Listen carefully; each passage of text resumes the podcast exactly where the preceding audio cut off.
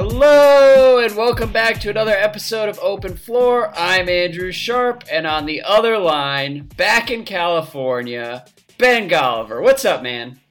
Not too much, Andrew. I'm feeling rested, rejuvenated, revitalized. You know, I, this summer I really spent most of it in a very sad bubble, as you know, Summer League, Top 100. I mean, this very small little niche of the universe that we've crafted for ourselves, which you know, to any outsider, I think they would look at us and just be like, why do these guys care so much about any of this stuff? But I did pop out of that bubble for about a week for a nice road trip through the deep south. I'd never really been down there.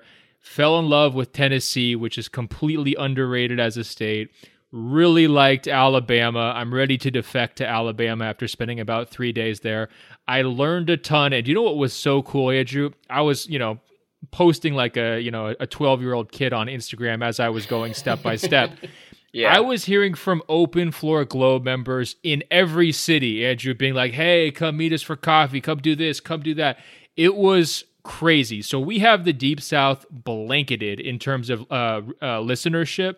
Uh, okay. And for that, thank, thanks for everyone who re- reached out. But now I'm back in uh, LA, as you mentioned, roaring and ready to go after Lakers Media Day uh, it was just nice to step outside the bubble and and uh, you know get a little different slice of American life.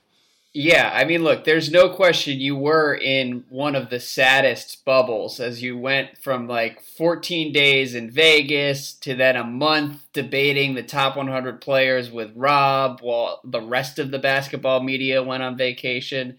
And just to be clear, one of the reasons Ben went to the American South for vacation was because you have a goal to visit all 50 states, which I actually think is really cool.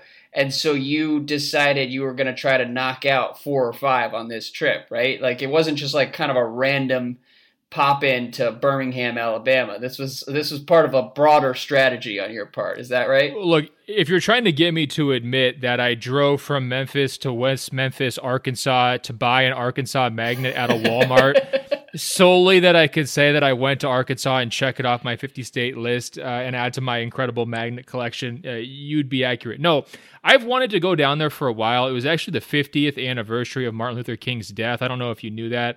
Um, I didn't. But uh, you know, 1968, if we're power ranking the years of the 20th century, I mean, 1968 is like right at the top, very near the top, right? I mean, up there with probably 41 and 45. We can go through and debate yeah. that some other day. But, I mean, America uh, was coming apart at the seams in 68. Yeah. Well, I'm not saying it was the best. I'm just saying it's the most. yeah, it was not the best year in American history, but sure. It was a so big anyway, year. So it was. I had always been interested in civil rights movement and all that. So on the 50th anniversary, it felt appropriate to go see, you know, the house that Martin Luther King was born. Obviously, I went to the Civil Rights Memorial in Memphis, which is incredible. The NBA players are always talking about that. I was so excited to see that at the Lorraine uh, Motel in Memphis. It was off the charts good. Uh, went down to Alabama, saw where they did the Montgomery bus boycott. You know, Birmingham, of course, there was you know all sorts of uh, you know important moments uh, in the 60s taking place in that city. And then i went to selma. I don't know if you've seen the movie selma but i did see the bridge that features prominently in that movie. Um, yeah. you know it, it was the kind of trip you know kind of gives you chills a little bit. Like you think about all of the history that was packed into uh, what are some you know fairly small towns and cities down there. Uh, you know it was it was eye opening and I, I, highly recommend it. I should well, also plug can I tell you one thing though? You over the course of the two and a half years that you and I have podcasted together and spent roughly three hours on the phone with each other each week. And now, by the way, we're back to two episodes a week, people. So get excited. Basketball is officially back and we're back to the normal schedule.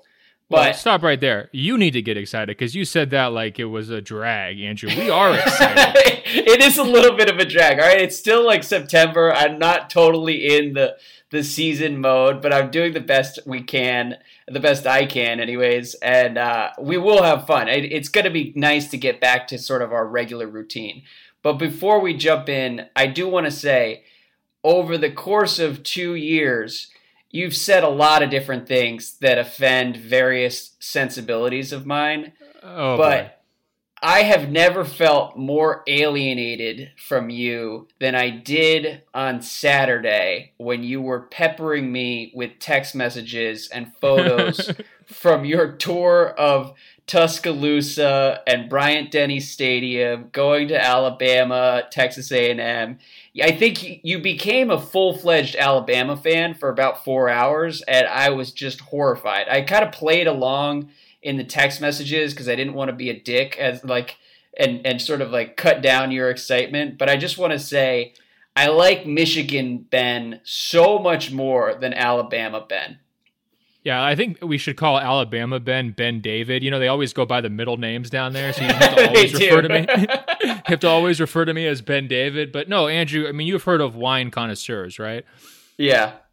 Okay, I'm a win connoisseur. Okay, I love. Oh greatness. my god! you know that about me. I love and respect greatness. You know, small minds they like people. You know, it's easy to have your favorite player. I think medium-sized minds like teams or organizations, and I think uh, you know large minds, the galaxy brains out there, really respect the absolute best in their fields. And Alabama football is such a machine. I mean, the high school recruits they had there at the games looked like NFL players. Their team, the entire lines on both ends, uh, were incredible. And as you know, I go to a Michigan game basically every single year for the last 10 years. In the first three plays of Alabama's game, they had yeah. two of the three, uh, two of the best plays I think I've seen in the last decade of attending college football games in person, and they didn't even celebrate because it was just routine for them to make a diving forty-yard touchdown pass and then this incredible like fingertip interception.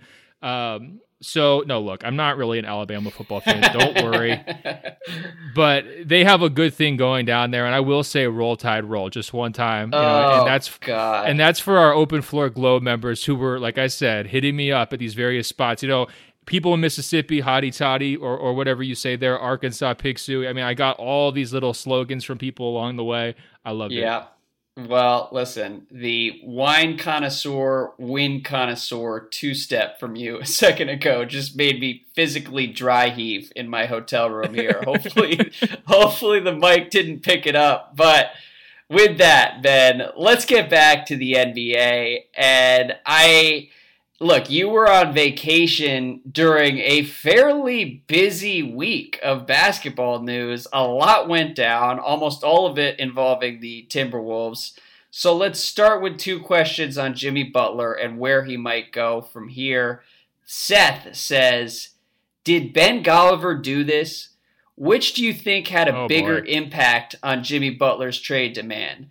Tom Thibodeau attempting to reconstruct the 2011 Bulls or was it Jimmy Butler seeing that he had been ranked number 10 in the SI Top 100 and feeling emboldened to suddenly act like an A list superstar? And then also, Marco says, I'm not sure why, but I have this feeling that Jimmy Butler will end up on the Raptors. I have no evidence to back this up, but for some reason I can just feel it. Where do you guys think Jimmy is going? So I'll let you start from wherever you're most comfortable, Ben. Take it from here. Well, look, let's not get too crazy with the SI uh, myopia because I heard people trying to blame Lee Jenkins for this too, right? He goes to the Clippers and all of a sudden he's just assembling a whole squad. Come on, let's be real here. I think the most important place to start in this conversation is the timing of it because mm-hmm. to me it's inexplicable and it's absolutely a black mark on Jimmy uh, Butler's reputation in much the same way as Kawhi Leonard's handling of his San Antonio Spurs situation last year uh, you know, basically makes Kawhi Leonard dead to me, you know, at least for the time being. There is no excuse for the way this played out from Jimmy's side, okay? And we can absolutely bash Thibodeau, Layden, their owner yeah. Glenn Taylor, Wiggins. I mean, all, everybody is responsible on some level. But when you are a top 10 level player, business can be made very simple for you. How easy was it for Paul George to throw a concert with Nas and re sign with the Thunder this summer, right? That took place in what, less than 24 hours? LeBron yep. announced his decision less than 48 hours. Kevin Durant supposedly agonizing over his options in the Hamptons. That took three days, Andrew. He signed in July 4th. There is no reason for a week before camp for this to come out in September. It's inexcusable. Uh, and clearly, there was some communication issues along the way for it to come to this point. Uh, but to me, even if you are completely on Butler's side in terms of the Timberwolves don't really have a great long term ceiling, uh, Wiggins is dead weight. Towns is probably a little overrated because he can't play defense. Like even if you're drinking the Jimmy Kool Aid on the state of the Wolves and that they're never going to be a contender, and you know he doesn't want to play in Minnesota or, or whatever reasons you would come up with to defend and rationalize his action, you can't explain away the timing, Andrew. It's terrible timing, and he bears significant responsibility for that because he could have yeah. easily gone to Glenn Taylor at the end of last season and said, I'm out, trade me right now. They would have had it done by now had he done that. Yeah, I mean, the timing to me is the most interesting aspect of all this. Uh, I agree with you that Jimmy bears some responsibility for what's happened. Um, and that that was my predominant takeaway early last week before the trade demand had sort of become official. But I wrote about Minnesota in general and how kind of talking through and thinking through everything that's gone on there for the past year, it really makes everybody look bad. I mean, Tibbs is going to come out looking worse after all this. KAT, Wiggins, and Jimmy Butler. And, and Jimmy, I think, bears a lot of responsibility for being short-sighted himself, even as he as he started last year. I mean, like it it was so clear that any path to success in Minnesota involved empowering KAT and Wiggins and and sort of helping them take the next step. And I don't think Jimmy Butler recognized that or cared along the way, and that's on him as much as it is on Wiggins and Towns. Um, but beyond can I that, stop you there? Can I push back real quick on that? What? I agree with what you just said when it comes to his treatment of Towns. Right, like Towns, he plays hard. He's always out there. He's very, very skilled and talented. Um, you know, he showed real growth, uh, you know, in his second season. He's going to be an all star, all NBA level guy for a long, long time, right? Yes. Do we really hold Jimmy responsible for not being able to lead Wiggins? Like, has anyone been able to get through to I Wiggins mean, over the last four or five years? I've been ripping bit. Wiggins. Okay, I've been like I tried to play nice with him for the first couple of years, give him time, you know, explain what he's doing well, say where he can improve but it becomes a life cycle where it's like you're not doing it after three to four seasons. Come on, man, you're getting paid this huge contract. You've got to show that you care. And frankly, I kind of like what Stephen Jackson said about, you know, where's Wiggins' heart? In the top 100, I said, is Andrew Wiggins a tin man, right? What's the implication yes. there? Where's the heart? So I was on the same page with uh, Stack Jack. And I don't think we can hold Butler responsible for not being able to pull Wiggins along. That's a Wiggins issue, not a Butler issue. No, I agree, and this is why this is what I was writing about last week. Is like you know what, the more you start talking about it, like yeah, it's Jimmy Butler's fault that Wiggins. I mean, because what I would what I would put on Butler is that he's not a very easy guy to play next to, and Wiggins' role. Wiggins was marginalized because of the way Jimmy plays offense and the terms he sets for every team he's going to be on. And I, and I think part of that is is a reflection of his limits as a as a franchise guy and his kind of lack of flexibility. And he also with Towns I mean like Towns just never saw the ball in crunch time. And that again is partly on Jimmy. But then the more you talk it through and think about what really went on in Minnesota like of course Wiggins is kind of soft and doesn't seem to really like have that killer instinct and that's probably going to be an issue no matter who's on the team and KAT was the same deal and and I think like nobody wants to start defending those guys either and so it's just a real mess all around and to circle back though the timing of the trade really makes me wonder what happened over the course of the summer because I agree with you that like the professional way to handle this would be to do it in the first week of July or sometime in June. I mean, he I think Jimmy met with Glenn Taylor back in the spring and like the writing was on the wall in terms of where things are going in Minnesota and it, it's been clear for a while that like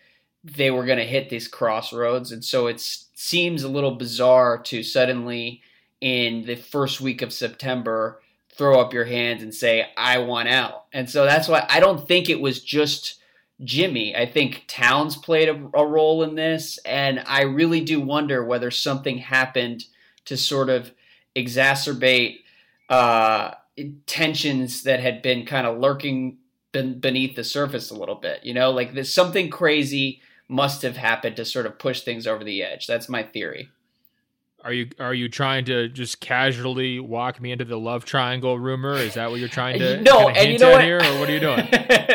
I don't want to be that guy. Okay, I'm not gonna read too much into Instagram love triangle conspiracy theories, but I it just all I'm saying is that there's got to be something else that happened late in the summer to have brought us to this point because it does like if you're Jimmy Butler, it doesn't really make sense to wait until like seven days before the season begins. You know, and it's no, not like he's uh, trying no. to promote the the start of basketball. Like this, this is inconvenient for him too.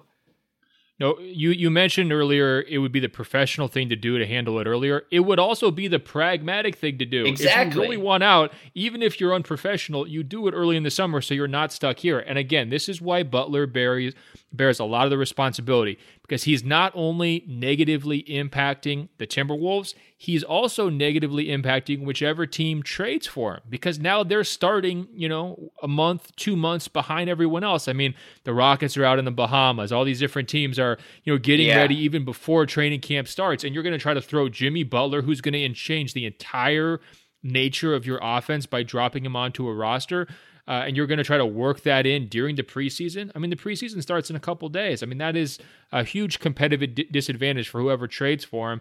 Uh, I, the funniest theory about like the timing is that he like just flat out told Thibodeau trade me, and Thibodeau was like, "Okay, cool, yeah, Tibbs sure." just like, ignored him. Yeah, that that, that just, actually and, is plausible too and then it never got to Taylor. Tibbs just like swallowed it and just like pretended that it didn't happen. That is the funniest possible explanation. I don't think that's what happened, but that would be really funny. Um, I think though, in terms of parsing some of the blame, here's what I would hold against Thibodeau. If you are going to trade for a player like Butler, knowing the free agency risk there is looming last summer, right? In the modern NBA, you have to cater everything to that guy, right? This is the LeBron, yeah. Le- LeBronization of the league, right? Like if that's you're going to be your franchise player, he has to run everything. So if he comes to you with some list of demands, you better execute them, right? Or uh, you know you have to maybe look at how you use him during the regular season, monitor his minutes and so forth, so that you you know keep him him in a position where he could really lead your team to a sort of maximum success. And I'm not sure that happened last year you know, mm-hmm. given the way he he broke down, like you mentioned earlier. But you know, beyond that, you also have to really hold his hand during the offseason and make your, sure uh, you're on the same page. I mean, I think at this point, it's a fireable offense. Like if you're trading as the coach GM for a star player and the star player blows up your whole season less than a week before media day, you've got to be gone. And I understand from Minnesota's standpoint, you don't fire him right before the season starts. That's awkward. But yeah. I think Thibodeau can't be their coach next season. You know what I mean? Because it, it sort has, of feels like that's a given at this point that they're going to move on after this year. And I agree that it makes sense to move on from Tibbs. The one thing I would push back on a little bit is crushing Thibodeau for this move and the way it's played out. I mean, I struggle with this because I was all in on the Wolves trading for Jimmy Butler, just like I think a lot of people. Like if you go back to draft night and the deal they made, everybody was like, "This is a slam dunk. It's time to go win." The Wolves don't need trade. to get stuck in the lottery for another year. It's time to like weaponize these guys, and and Butler was kind of like clearly the missing piece. The one thing that I think we all kind of overlooked at the time because it was inconvenient to discuss it was that like look the the warriors were untouchable. We knew that at the time they made this deal. And it probably like the wolves probably weren't going to turn into a title contender all of a sudden. And jimmy butler was going to be turning 30 and looking at the future and was going to have a really tough decision to make in free agency. And like given the market size there and the competition in the West, there was a lot of risk that he was going to turn around a, a, year and a half after that trade and say, "Look, I don't intend to be here long term," and the Wolves were going to be screwed. and that that risk was always there, and we all kind of overlooked it together. And so I can't single Thibs out here and, and say that he was the only guy who screwed this up. I think it was still no, kind no, no. of like slow, slow down though, because he made the right trade. I still think he, if you could do it over, I would absolutely do it over if I was them. I think Thibodeau, his mistakes are in basically hand holding this summer, right? You have to have very clear lines of communication if you're the GM, especially, but also if you're the coach slash GM with your franchise player to make sure he's in, right? You're building the whole thing around him in his mold. He has to be bought in. If well, you're starting to sense that he's not bought in, you've got to move him before it gets your season gets, you know, blown up in this manner. You've got to move him back in July. That's when you've got to do it. And you have to yeah. be able to say, Jimmy was my guy a couple years ago. He's no longer my guy because he has eyes on New York or he has eyes on LA or, or whatever else. And I think that's where Thibodeau has to blame, uh, bear some of the blame the other thing I'd say too is we've always talked about, oh, he's stuck in 2011, 2012. He's trying to put together the Timber Bulls. He plays these guys crazy minutes. He doesn't believe in managing. I think he's also stuck in sort of an older school mentality when it comes to personality management, which is like you just expect a certain level of loyalty because you put a guy on, right? Yeah. Thibodeau is, is very responsible for Jimmy's career. And I guess my question is maybe he never saw this you know turn from Butler coming, right? And if that's if that's what happened, if he had just a blind spot and he had just expected full loyalty from Jimmy for the rest of the you know the rest of time, that is absolutely something we have to blame him for. Yeah, I I blame Tibbs for a ton of things over the past two years in Minnesota. I mean, look, KAT hasn't made much progress from what he was as a rookie. I mean, he's he's probably worse defensively than he than what he was as a rookie. And like, I think I I would put more of the blame on Thibodeau for that stuff than I would for the way this is played out. Like, I don't even know what the value is in holding Jimmy's hand and convincing him to come back to a team that was like pretty openly miserable last year. And uh, like you know so what? So then you can turn around and, and pay him 190 million next summer? Like i don't think that's a win for minnesota either. This was just kind of a crappy situation with a team that well, didn't really me, come let, together. Let me ask you could they have gotten more for him if they knew and were upfront about his desire not coming back in July versus right now? So I feel like it's the Jimmy Butler garage sale, right? The Jimmy G buckets. The G stands for garage sale. Maybe. And that's actually a perfect transition. Where do you think he's going to end up? Because I. I mean, first of all, my brain is not conditioned to process trade rumors at the end of September. And so it's been kind of strange to sort of make that adjustment. Um, uh, and like, you know, I, I just am not used to even really thinking about this stuff this time of year. I'm still getting used to the new teams around the league and con- conceptualizing what we're going to be seeing in both conferences. And then Jimmy Butler is like this wild card thrown into the mix here. How do you see this ending? I mean, I see two pretty good destinations in Miami and the Clippers. Like, I'd be okay with either one of those because they're kind of in similar situations, right? Like, you're in the middle of the pack of the conference. Uh, you know, you, you don't have that you know foundational player going forward. You've got the ability, if you do trade for him, to lock him up long term and kind of build things around him. He fits kind of the ethos that both those teams have been trying to establish. Well, Miami's had it for years uh, mm-hmm. with Riley and Spoelstra, but the Clippers are trying to be that same type of you know blue collar, rough and tumble type team. That's what they've been trying to rebrand after the Blake Griffin situation. I think both of those would make sense, but before we dig into you know the specifics of these, don't bury the lead here. I mean, I know you've got some real thoughts about why Jimmy doesn't want to be a Laker that you're just dying to explain to us.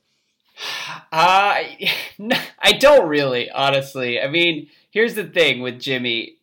Like, I don't blame him for not wanting to go play with LeBron. I think it is notable. We got a, a handful of angry emailers who saw a tweet of mine where all I really said was say, this is yet another superstar who doesn't want to play with LeBron James um, or doesn't seem to.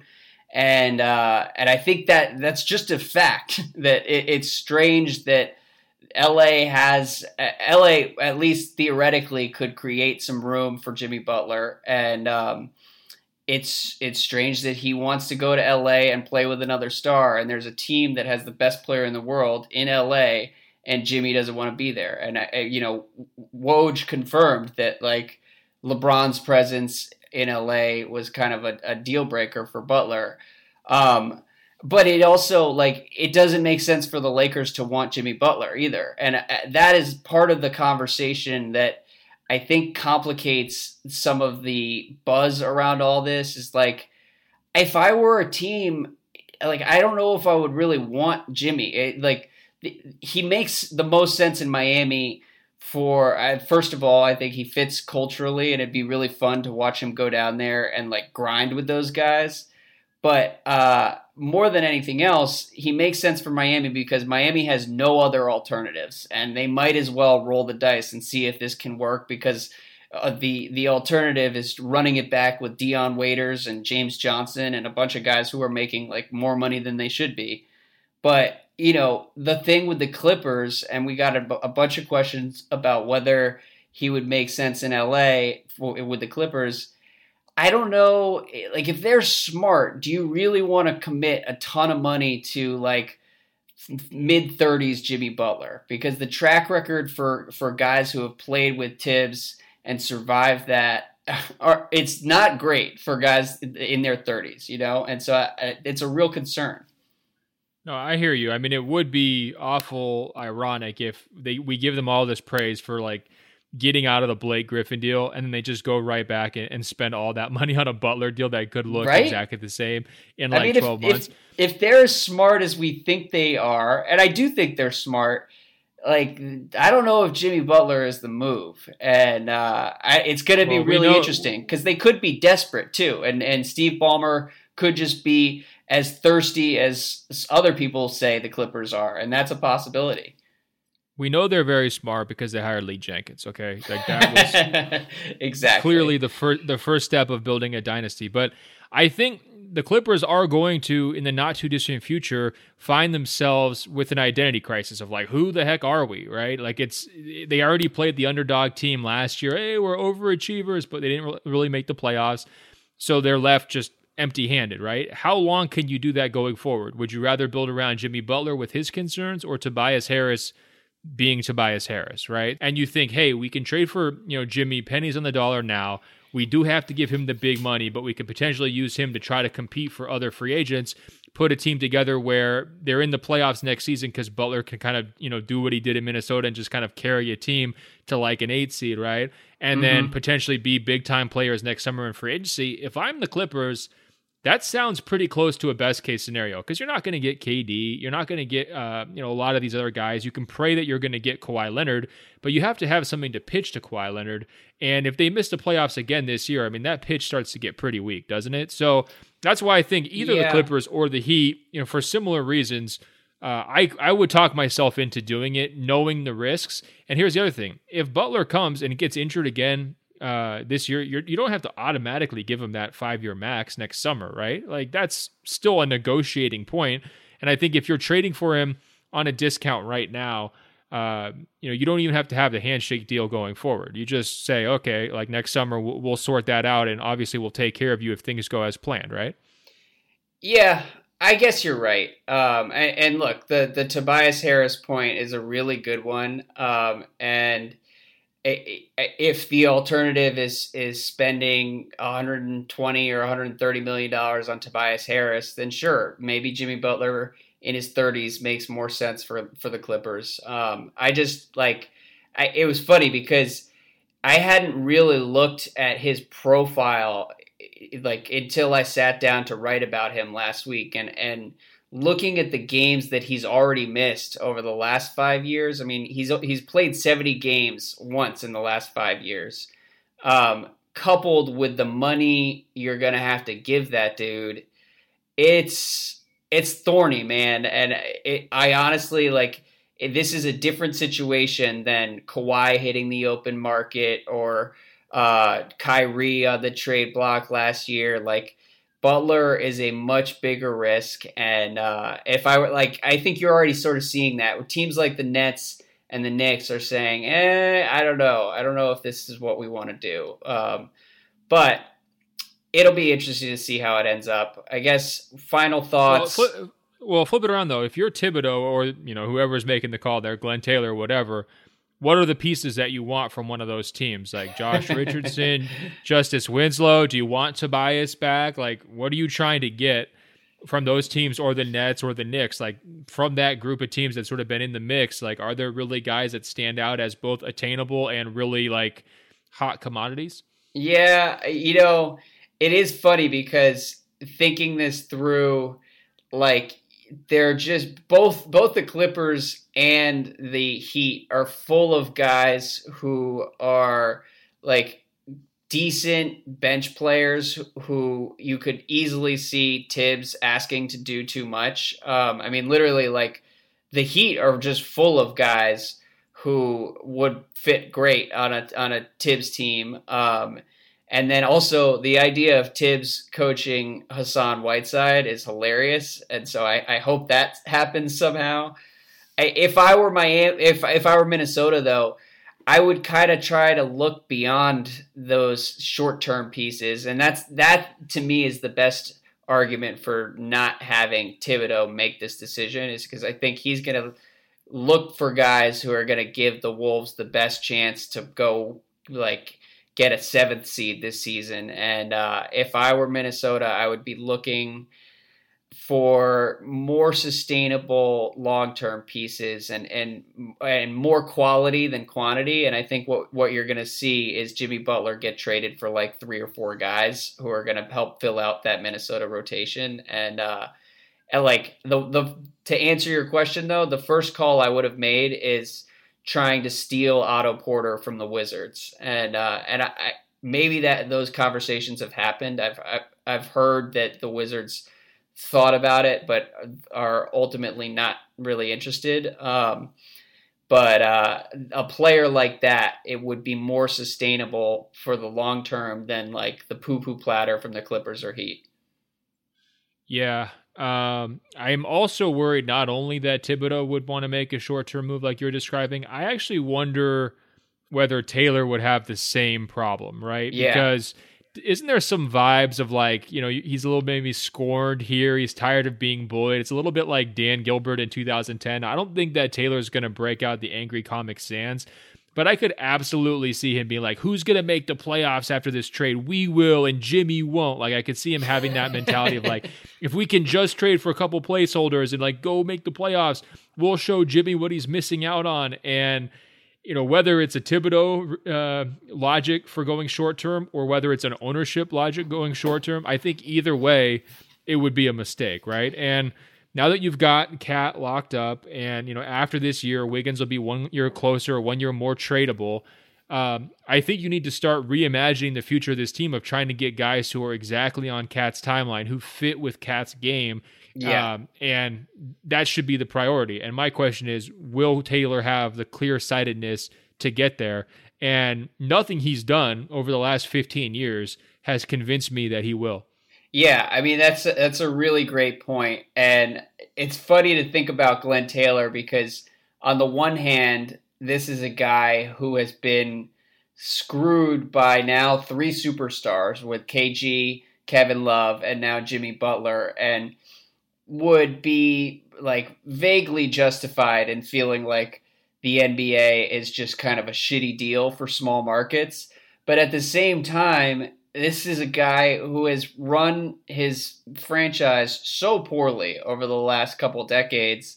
And, uh, you know, I don't blame anybody who wants out of Minnesota. And I think the two lessons that I take away from this whole ordeal are that number one, uh, the contracts and the, the amount of money that teams are having to give players lead to some irrational outcomes. Like I think Jimmy Butler probably sat down and asked if the Wolves were willing to commit 190 million to him and they probably blinked and that kind of deepened the divisions with this whole relationship and probably brought us to where we are now.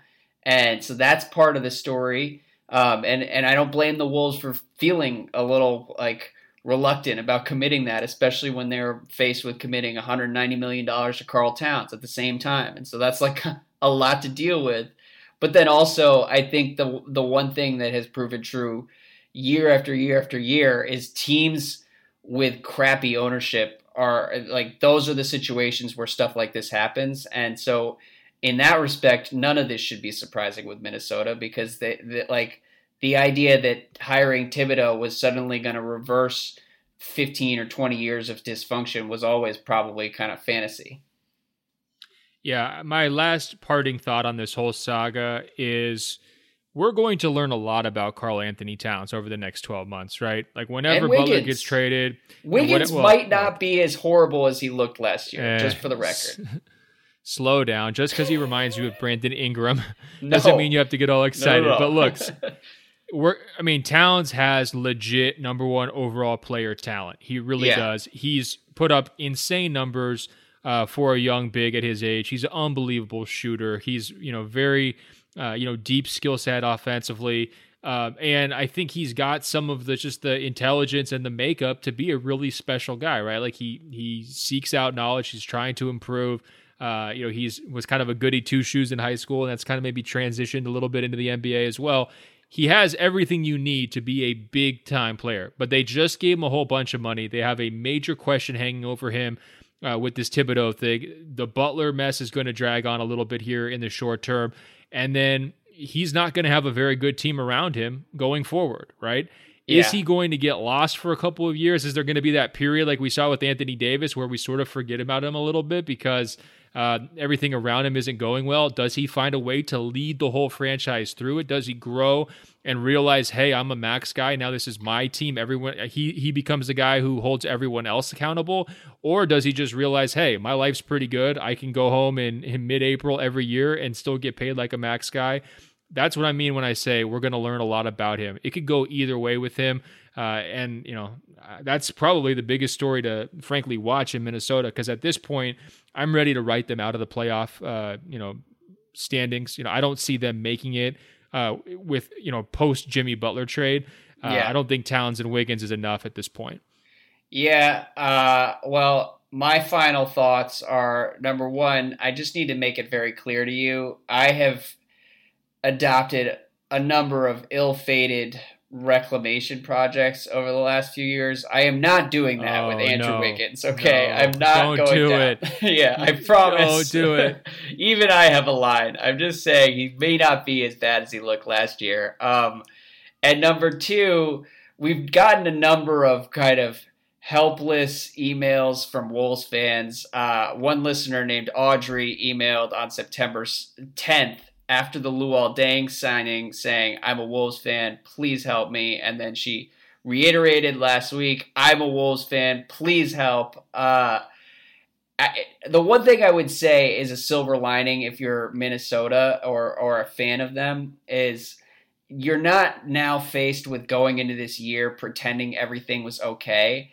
And like even if you if you went back to July and asked us to talk about the Wolves, I think both you and I were pretty glass half empty on what was possible for them this year, and like just the, you know, the whole chemistry situation. It was it, last year was miserable, and and this year was gonna be miserable. And I do think that the prospect of at least talking yourself into Towns for the next couple years is more attractive than pretending that any of this was ever going to work with Jimmy Butler. And uh, that is also better than paying Jimmy Butler into his mid 30s because I'm not super high on where he's headed either. So it's not all horrible for the Wolves. They just need to fire Thibs. I think that's the next step. Oh, I think the next step is Andrew Wiggins has to text Rodney Hood for some advice about avoiding your curse. I mean, I think that's number one. But n- number two, I mean, the Thibs thing for sure, like that's going to have to get resolved. And I don't really see a silver lining here. I'm not trying to bury Timberwolves fans. I know they've been through a lot and they're going to go through a lot more. But when you look sort of like the arc of this franchise, right? They went all in last summer because they had the multiple number one picks and they wanted to really, you know, jumpstart and put themselves into contention and grow with those guys. That whole thing has already been exploded. And usually when that happens, it takes a solid two years for a franchise to recover, to kind of regain its footing. Yeah. It's Minnesota fans, uh, they should be among the most impatient in the league. Like there was a playoff mandate last year for a reason because they hadn't been there in like 14 years, right? And what I'm worried is I don't think they're going to go another 14 years without making the playoffs, But what I'm worried is that this could be a major setback that has a multi-year implication where it's very much like the Pelicans that we saw you know earlier in Anthony Davis's career where it was always just sort of like, well, Towns is good, but it sure is a shame like what they're doing around him. And I feel like that's where they're getting plunged back to. And knowing how bright the future seemed, you know, as recently as like 18 months ago or right after the Butler trade, that's yeah. a really tough body blow for a franchise. And again, I'm not trying to rub it into their fans. They've been through enough. But I don't think we should try to sugarcoat it and say, oh, everything is going to be just fine and dandy. Andrew Wiggins is going to put the cape on and come back and save this thing. That's not going to happen. Yeah, no, it, it's dark. It's just not like a complete disaster. Complete disaster would have been Towns wanting out also, and that was or, on the table them, for a while there. Yeah, or them trading Towns because they had to like appease Butler, right? Exactly. That would have been the re- that's the worst case scenario. Trading Towns and keeping miserable Jimmy Butler and paying him into his thirties would have been really brutal. Um, and you know what? One other thing, no matter what, because you and I have chosen to spend 35 minutes talking about this tonight, it's a mortal lock that Jimmy Butler is going to be traded within two hours of this podcast publishing. So the whole saga is nearing its conclusion, and we are helping push everyone past the finish line here. Um, and we will keep things rolling. But first, Ben, Today's episode of Open Floor is brought to you by HelloFresh. HelloFresh is a meal kit delivery service that shops, plans, and delivers step by step recipes and pre measured ingredients so you can just cook, eat, and enjoy. There's something for everyone with HelloFresh's selection. Ben, talk to me about your experience with HelloFresh. Hello, Fresh. There are three plans to choose from classic, veggie, and family. Andrew, you know I'm a vegetarian, so you know I'm excited that one of those three great plans is called veggie. Each box is made up of fresh, responsibly obtained ingredients. Nothing was stolen, nothing was coerced. It was very responsibly obtained from carefully selected farms and high rated, trusted sources. So, Andrew, you can make your family dinners fuss free with HelloFresh's picky eater, kid tested, and approved family plan recipes. Each week, there's a 20 minute meal on the classic menu for when you really don't have more time than that to rediscover the excitement of cooking. And Andrew, the 20 minute meal is the real deal. Okay. There's other cooking plans out there. They say it takes 20 minutes, it takes 45 minutes. And if you're somebody like me, it could take an hour and a half to cook that thing. These 20 minute meals take 20 minutes, Andrew. You're going to be full before you even realize that you were hungry. Yeah, there you go. Rediscover the magic and excitement of cooking. There are many benefits of subscribing. And now, the good part our listeners get $20 off your first three boxes. That's a total of $60 off. All you have to do is visit HelloFresh.com slash floor 60 and enter promo code floor 60. Uh, that's floor spelled out six zero. It's that simple. Go to HelloFresh.com slash floor 60 and rediscover the joy of cooking. It's HelloFresh.com slash floor 60. HelloFresh.com slash floor 60. And the promo code is floor 60. That's going to give you $60 off and you're going to be part of a cool subscription food plan. You're going to love it, Andrew. Don't forget the you know what, options. Ben? I just discovered, I just realized why it's 60 because you're saving $60.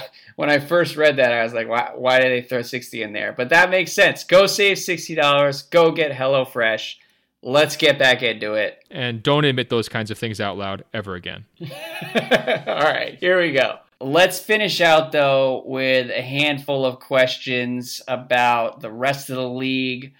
And here's a general one. You were at Lakers Media Day today, uh, Monday. How was it? What was the scene like?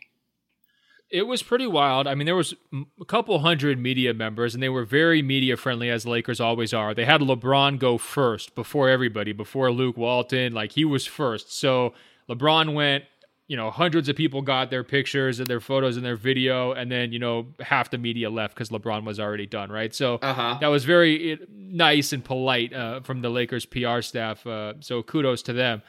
LeBron, in sort of calculated fashion, really didn't wasn't that excited. Was kind of very flat affect and he looked like he was trying to avoid making any headlines. I think he's smart enough to realize that all anybody really cares from Media Day is to see pictures of him uh, with the young guys and in his new jersey. And so he probably just figured, like, I'm not going to waste my good material this early. I'm going to save it for the preseason or whatever else. I mean, he really just said, hey, we've got a long way to go.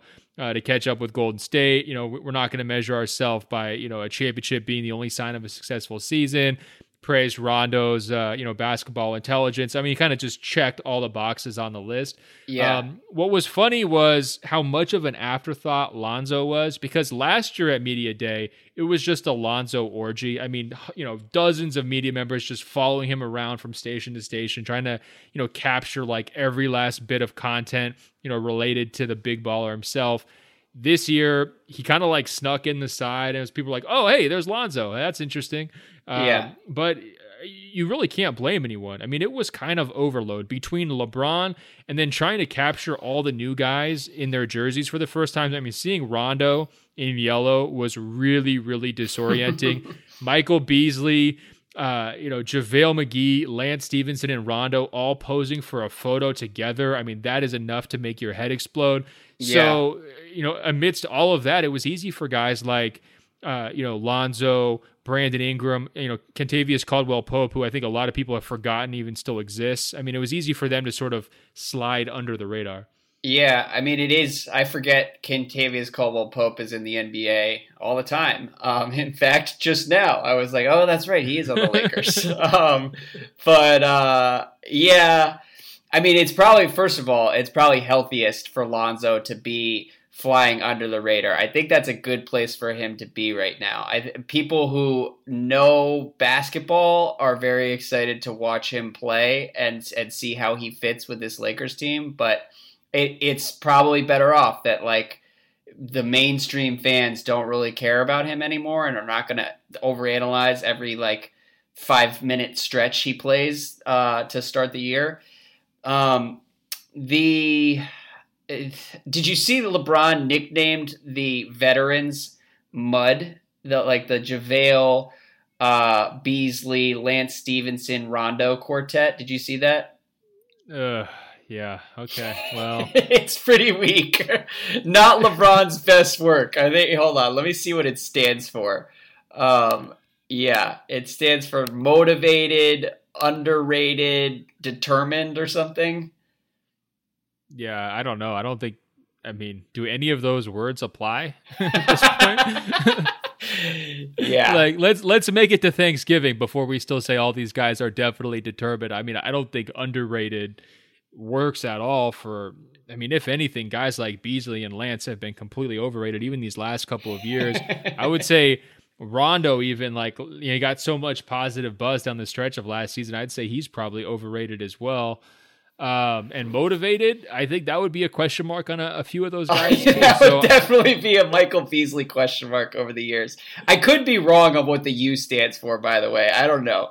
But I, I do have one very specific question for you from Lakers Media Day, and then one big picture question. But the specific Maybe, question. I'm thinking muddled, underwhelming. Uh, underwhelming.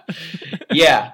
I, I, for better or worse, mud is going to stick because that's just really weird. Um, the question I had though, does the yellow in the new Lakers jerseys look weird to you, or is it just me? Because I'm like, I, I initially really liked the new designs that Nike came up with, but every picture I've seen, the yellow just looks like slightly off. I can't tell whether it's too bright or whether it's like the phone I'm looking at things on. Um, but what was it like in person? I know that's a very stupid question that probably won't translate at all on a podcast. But did you did you notice a difference at all? So just to be clear, you're asking me to assess like the quality of your iris and your cornea. yeah, Is that that's exactly what I want to know. It just that all those jerseys look a little great off radio. God, how long have we been off? Two weeks, and this is what you come up with. No, I think they uh they look a little bit bright. They don't really look like that classic uh, Lakers yellow. They look like they're made for to really pop on an HD television screen. That's what they look like to me. Like they're going to you know arrest your attention when they come on at the bar or the restaurant on the big like 60 inch plasma. Like Yeah. you're gonna have to stare because they're like you know they're they're not neon, but they're bright. Okay, that's that. That's the thing because they went with the throwback graphics and and tweaked the yellow to make it weirdly. It, you're right. It's not quite neon, but it's just a little brighter than it should be, and it's very off-putting to me. So, uh, thank you for at least validating that I'm not insane. Um, in general, though, here's where I'm at with with LeBron and the Lakers. I think both you and I, every time we've talked about this, have just kind of conceded that this is going to be the biggest story in basketball this year. But like here we are, day one of the season, and I just don't know if I care. Like it's going to be kind of weird, but I don't know if we're going to be able to really care about this team the way I think a lot of people expected to this year because it's just going to be strange. Um, but there's the the upside is so clearly limited that it's going to be hard to really be intrigued by any of this. What do you think? Did you feel that at all? I mean, I kind of hear what you're saying, I, but I think that's a function of us talking about it for so much that you just have exhausted yourself and you're just waiting to actually see it on the court. I think it's going to be really intriguing to watch on the court because they've got Yeah. all sorts of position. They've got all sorts of position issues. They've got the pace question in terms of how fast they can play. They've got to decide, you know, how often they're going to play LeBron at the five. They've got a whole bunch of young guys who could be really awesome, or they could be, you know, somewhat disappointing. Then you've also got the fact of like LeBron saying all the right things about kind of like teaming up with this mud squad, you know, my former nemesis. Like, how is that really going to work in practice? You don't think he's going to be driven crazy by Lance and Rondo at various points of this season? That seems like an absolute given. So, how does LeBron handle that on the court? To me, uh, is a major major question. And we saw that at the early time of the second stint in Cleveland, right? Dion Waiters, how quickly was he traded, right? Like who is going to be this year's Waiters? I think is you know absolutely something to look at. And then just in terms of the body language between these guys, like it was very much the LeBron show. Not only did he go first, but he uh, obviously had the most commitment, so he was kind of being whipped around from like station to station. I saw him dap up Brandon Ingram. But like uh, you know, he walked right by Lance. Didn't really seem like they exchanged much, you know, in, in public in front of the media members. You know, Mhm. so they weren't even really like putting on like, "Hey, we're fake best buddies here on day one of like you know the new class." Like it just kind of seemed like, "Hey, we're all thrown together. We're all in this random mix. We're probably all not going to be here next year, you know, but we'll just see what happens."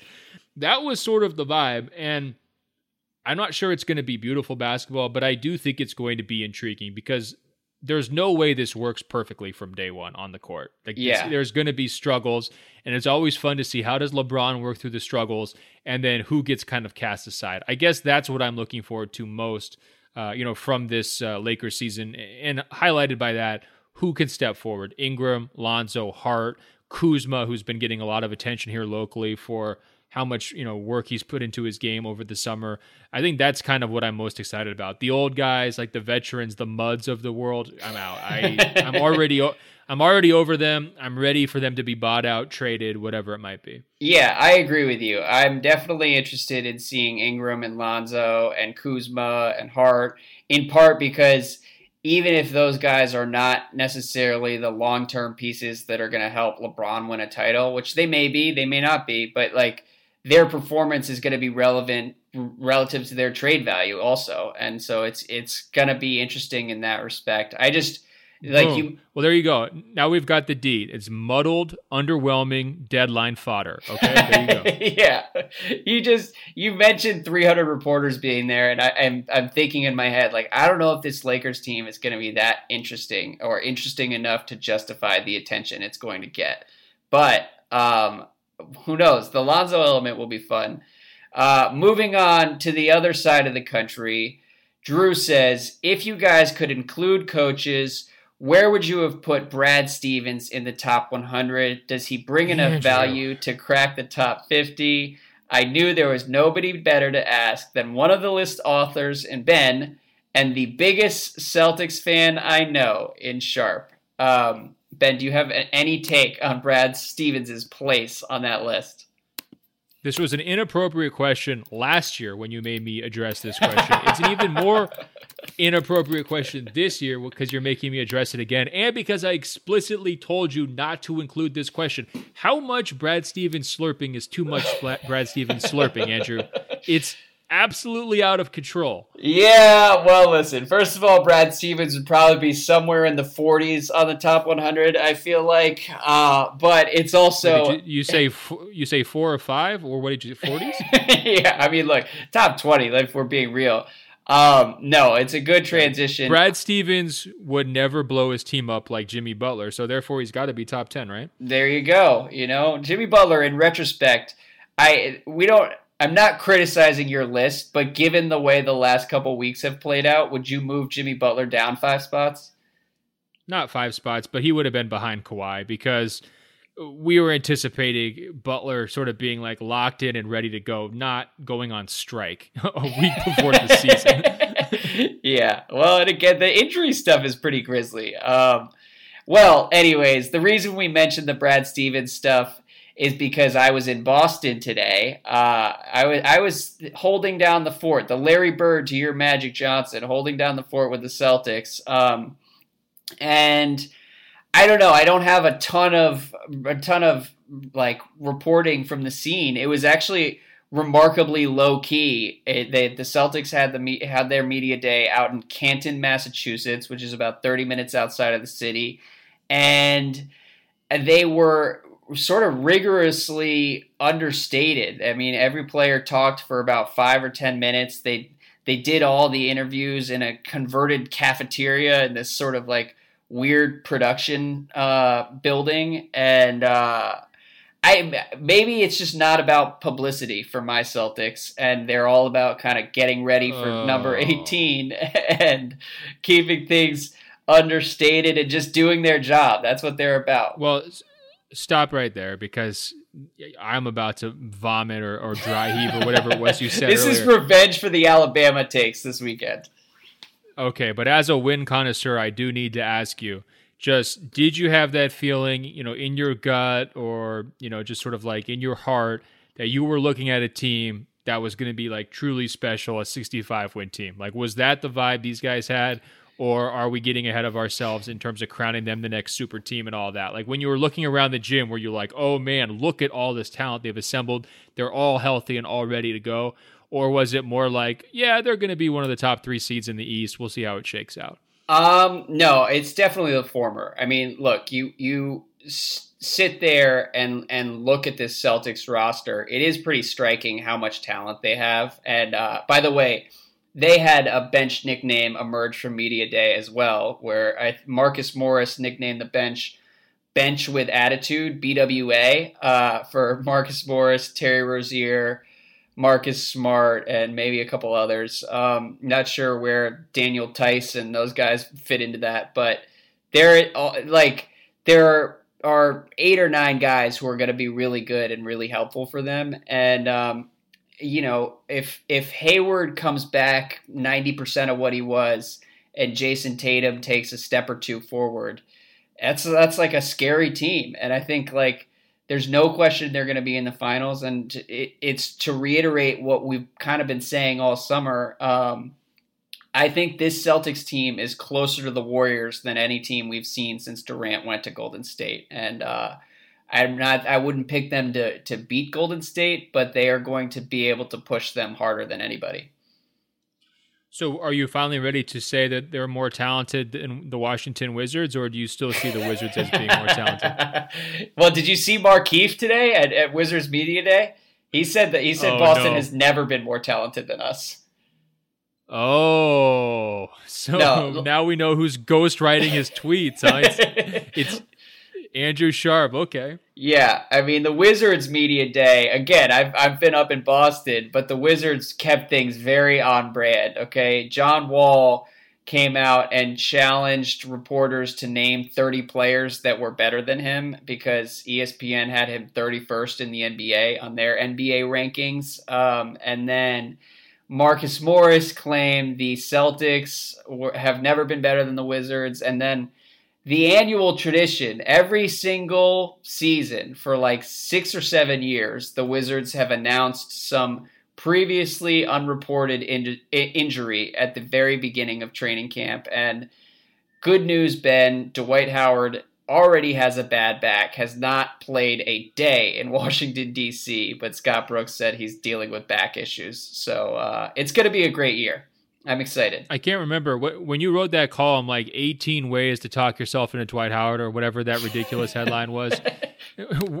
did did injury before training camp begins factor into any of those 18, or did you need a 19th? Oh man, it was one of those things where I really did do a double take this morning and say, I just don't know. I don't know why I keep doing this. Uh, because last year it was John Wall's knee. A couple years ago it was like a stress fracture with Bradley Beal. Uh, there's just, it's a lot. Uh, but the bottom line is the Celtics said all the right things today and were very impressive. And, uh, and again, similar to LeBron, actually they were all going out of their way to not really make news or say anything interesting, um, which I think is probably the smart play if you're in their spot. You know what I mean?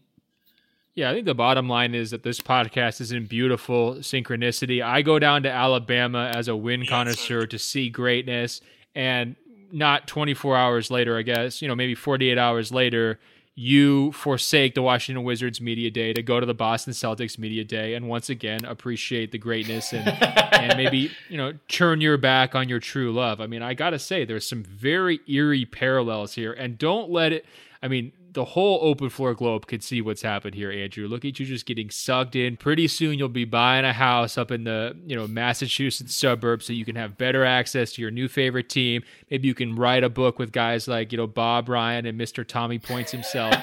it is absolutely despicable what you're doing to your poor Washington Wizards. I think that they need to rally around your lack of, um, you know, trust and belief in what they're capable of, and dedicate this season to proving you a treasonous and you know basically trying to like reclaim your rooting interest. It's getting embarrassing, Andrew. I'm feeling bad for you. Yeah, I mean, I don't know. It's a strange place, but you're right. I am abandoning my true love and embracing my new love, the Boston Celtics. Call no Mr. apologies. Listen to this.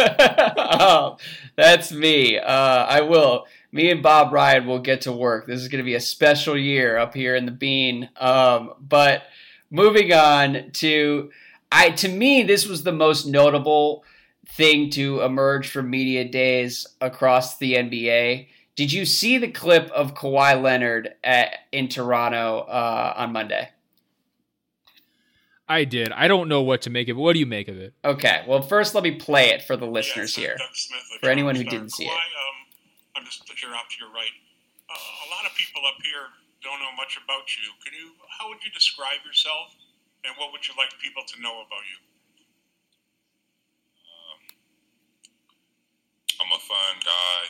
Uh, obviously, I love the game of basketball. Um, I mean, it's just more questions you have to ask me um, in order for me to tell you about myself. I just can't give you a whole spiel. I don't even know where he's sitting at.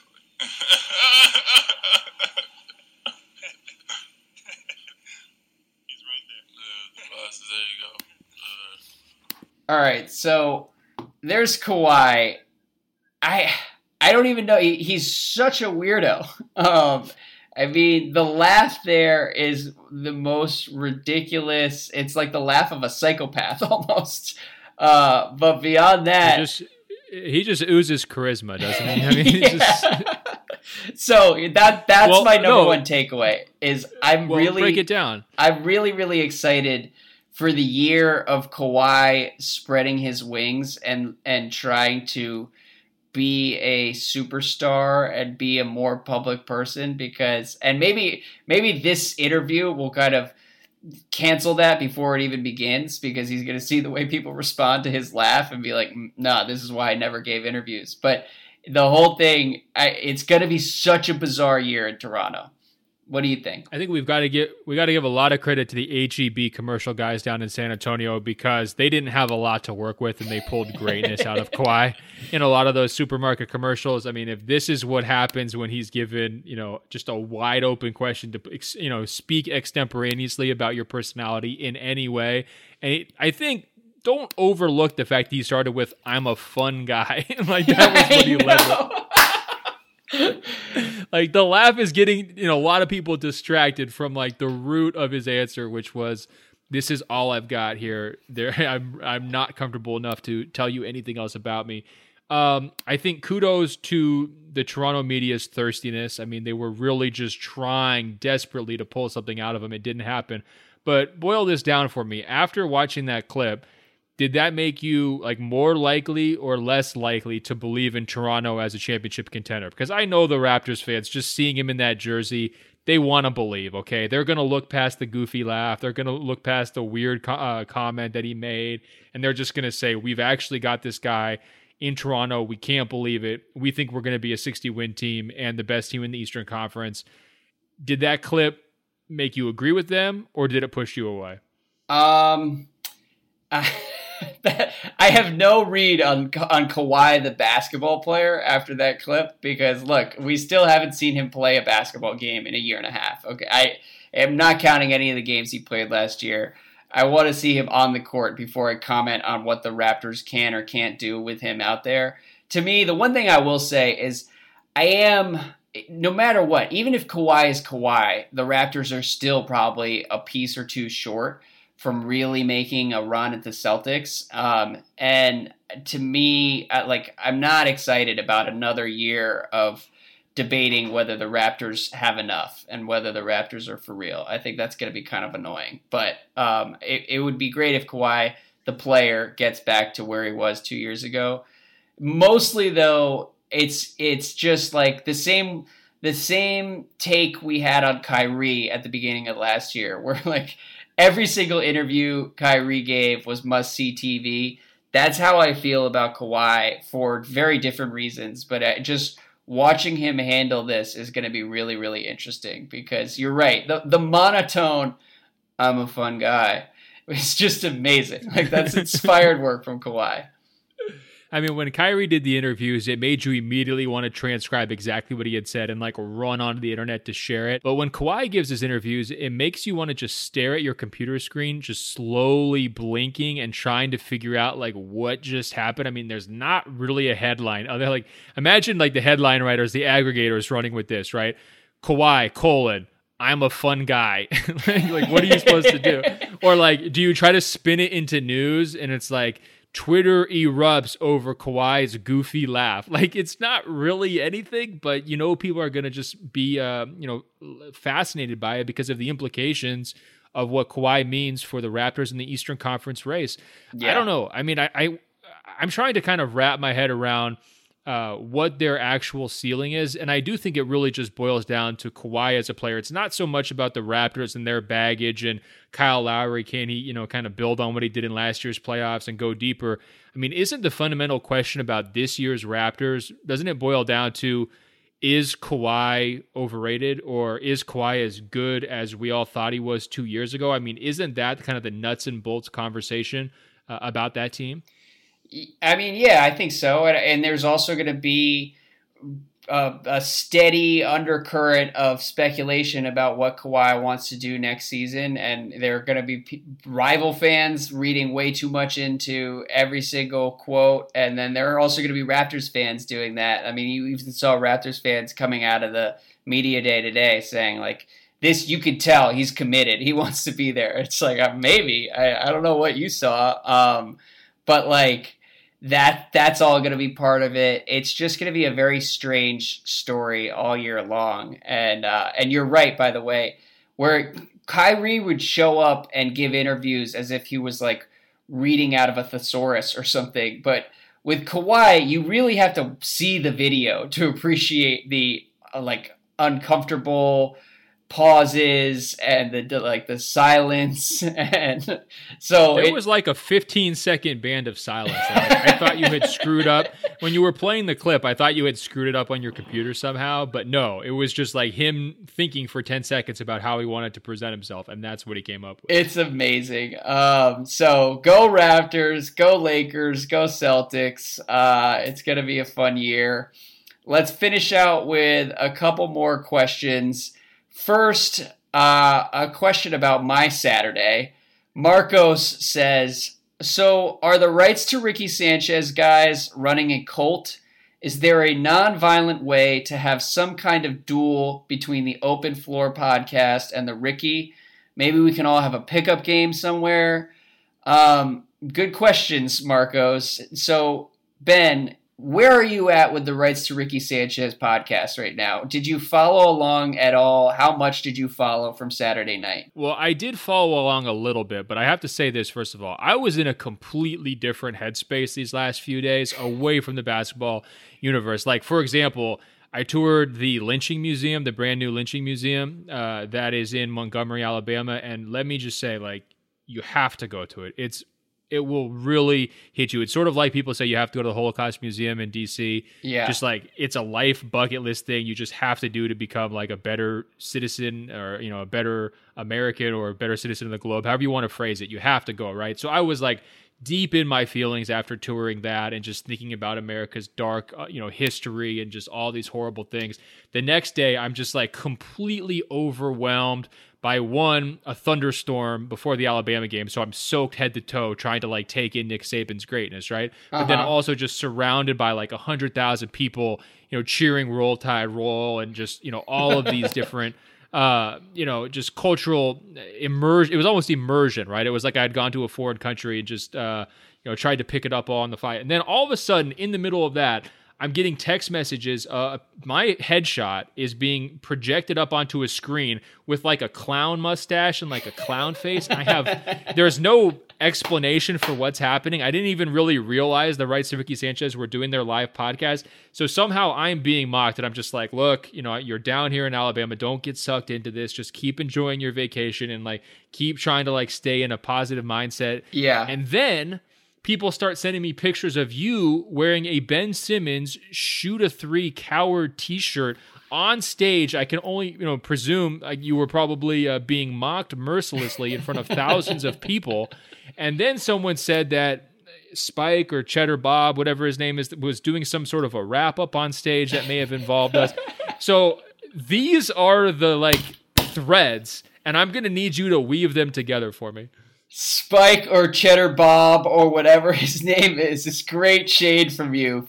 Uh, a plus work. Um, yes. Well, so here's the thing about the rights to Ricky Sanchez is at any time you actually explain it to someone who's not already familiar with what you're talking about, you wind up feeling like an idiot yourself and most certainly sounding like an idiot to everyone else. So I'm sure roughly half of our listeners are going to be like, come on, really? This is how you're ending the goddamn podcast? Um, which is a fair criticism. But for people who don't know, the Rights to Ricky Sanchez is a Sixers podcast that has taken on something of a cult following over the last few years. And uh, I used to live with one of the hosts, Michael Levin. I've become friendly with the other host, Spike Eskin, over the last few years. And I just really can't believe how far the whole thing has come. I mean, I went to the podcast Saturday night and there it was all so completely over the top, but it was impressive. They had it at this place called the Electric Factory.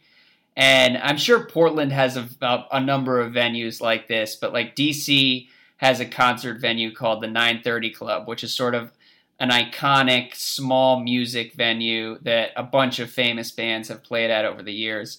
And it, I think that's what the Electric Factory is to Philly, except that on Saturday night, the whole place was taken over by Sixers nerds and Spike Eskin and Michael Levin, and they had Elton Brand there as a surprise guest, new Sixers GM, and Dario Saric was in the house. Um, and yes, I did wear my shoot a three coward shirt, which I had purchased a couple months ago just because I like the one thing I, I'm uncomfortable with is that I, I don't like actually wearing Celtics paraphernalia and it did that shirt emerged from Celtics Twitter and I don't want to take the Celtics uh, bit too far. But it's just such a great take and such a hilarious shirt that I had to buy it out of respect and uh, and then I saw it like two days before I drove up to Philly. I saw the shirt sitting uh, in a drawer somewhere, and I was like, "Oh my god, this is fate! I have to wear it." So I wore it on stage, and and yes, Spike Eskin had like a number of poems prepared for various media rivals, and both you and I were on the list, and so he kind of roasted me publicly with me sitting there. It was fun. Well, I think that says a lot about your character, frankly, that you would. I mean, it sounds like you had a blast. This sounds horrible. Like, if you had any sort of like crippling social anxiety, which a lot of people do, I think the last thing you would want to do is have to dress up like a clown with some t shirt, uh, you know, featuring a guy you almost got into a fist fight with accidentally at last year's training camp, and then just be completely ruthlessly mocked in front of thousands of people who already hate your guts and have bought T-shirts that basically told you to f off. I believe a couple yes. years ago. And, and, yet you came away with this. It sounded like it was your dream Saturday night, the way you're describing it. Like you would have not have rather been anywhere else. No, you know what? It, it is actually very funny because typically I would have had there are like a couple friends in DC that I could have brought and they all had conflicts and then I had a couple friends in Philly that would have come with me and they all had conflicts and so, because really, like, there are only a handful of people in any normal person's life who you can be like, yeah, let me come. Uh, do you want to come to this basketball podcast and watch me get booed? I'm like a fake heel for these people. And so, once I had exhausted that list, I was rolling solo. And it was like pretty awkward to walk into a room full of like Sixers diehards and just kind of like hang out there for a while uh, because Spike and Mike were busy the whole time. But the thing about their podcast is that as crazy as all those people are, they all have like a pretty good attitude and um, are ultimately like they get the jokes and they're they're just all having a good time and there aren't very many assholes out there. So that part of it was Wait, fun. That sounded like spin, Andrew. Are you sure they don't have a terrible attitude and you're just talking yourself into that because you wanted to be like a little bit less pathetic? Like, is it also possible that there's thousands of people who truly hate your guts? Oh, I'm sure. laughing at you.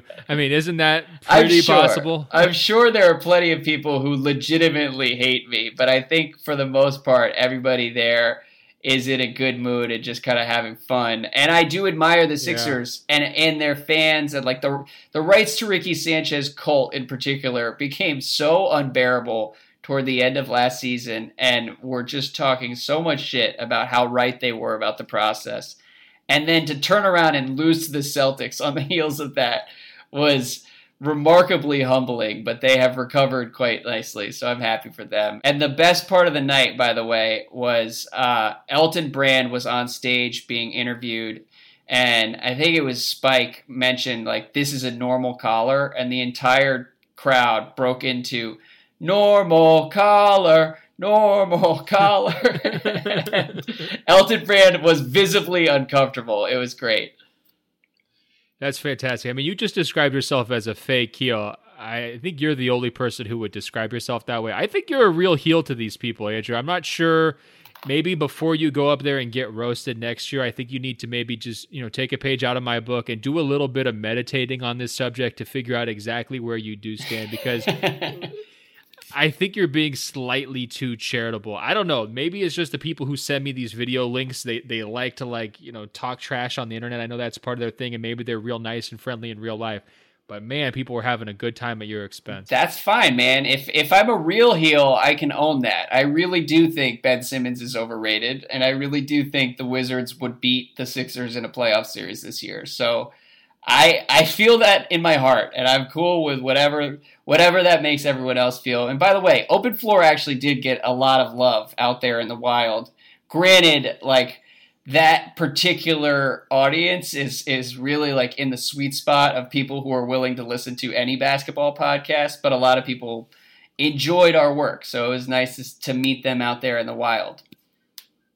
Well, that sounds awesome. It did seem like a really good time. I'm not kidding, guys, when I said it sounded like Andrew's dream weekend. I mean, he was texting so just voraciously, like showing off his T-shirt, and, and, I, and I, I, love that shirt. The story, the story that you were telling versus the story that people were sending me were just so completely different. I'm glad we could sort of merge those two stories together and figure out what actually happened. There you but go. But it sounds like a great time.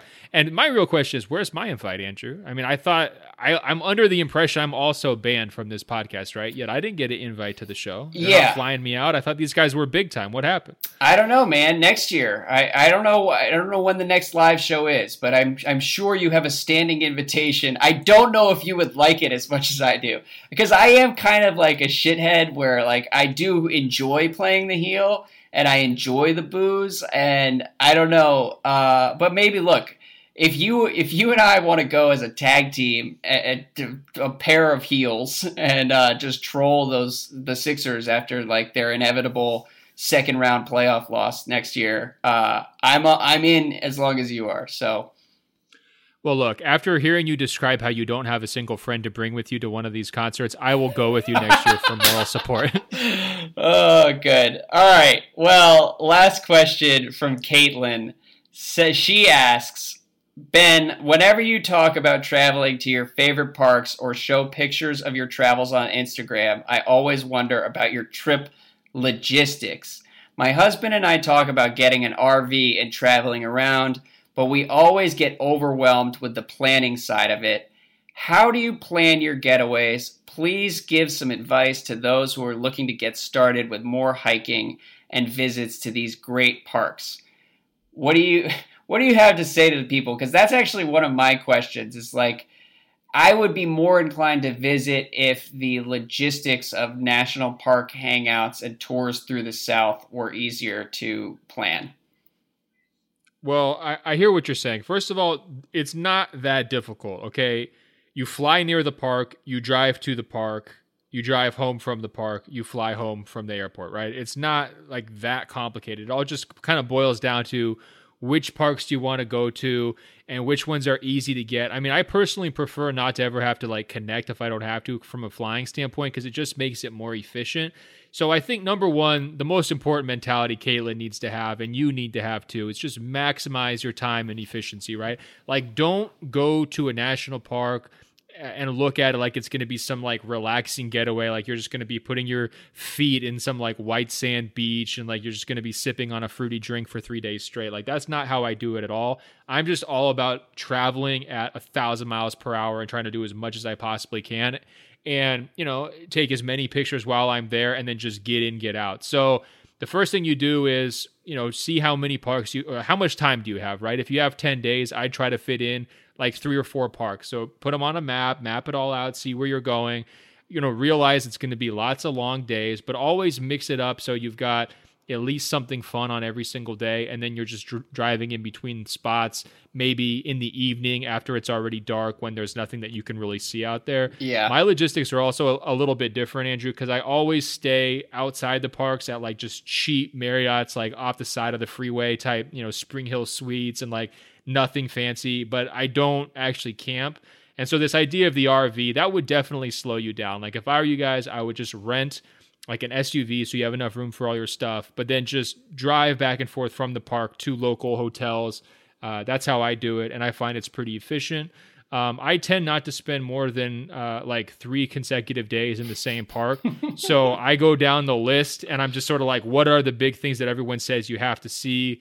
Like, what are the bucket list items? You know, what are the coolest hikes? You know, I do a lot of, uh, you know, pre research on Instagram to find sort of like the coolest spots that other people have, uh, you know, posted photos from uh, to kind of get inspiration for how I put my days together a lot of times I pack food with me so I don't have to worry about finding lunch or like timing when I go hiking. Yeah. And when I do get out into the wilderness, I just stay out there. You know, I let it go as long as it's fun. So if it's a three hour walk, a four hour walk, you know, you, you walk two hours, take a break, sit by a lake, walk the two hours back. I mean, that's that's what I try to do.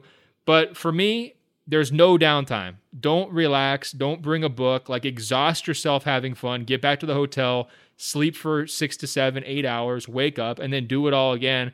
And by the time you're done, you'll have had so much fun that you know the vacation will have flown by and you'll be ready to get back to work. That's my general philosophy on vacation. There you go. I love how sincere that answer was. Um, ben, this has been great. You now have 50 new magnets to add to your collection after a, torrid No, 33. Okay, 33, okay. sorry, 33, 33. new magnets. Don't no grade inflation, okay? I try to keep myself to strict rules. I don't buy more than 5 magnets any single day, and I try not to buy more than 2 from the same spot. But Caitlin, the magnets can be good uh, motivators as well, right? Like if you're worried, "Oh, I don't want to drive those 2 extra hours." Just remember, there could be a gift shop at the end of that ride, and they could sell some awesome magnets that you could, you know, you could uh, put up in your living room as beautiful art and impress uh, all of the people who come over to visit. Yeah, well, what's most important is that you won't be planning a vacation until next September because we are back at it, back to the regular schedule. Basketball is here.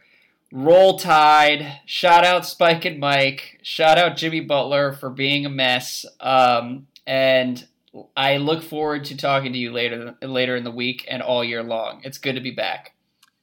No, it's great to be back. And Andrew, the Open Floor Globe members can email us at openfloormail at gmail.com, openfloormail at gmail.com. And they can also go to Apple Podcasts, search Open Floor, that's two words, find our page, scroll down, and it will say rate and review.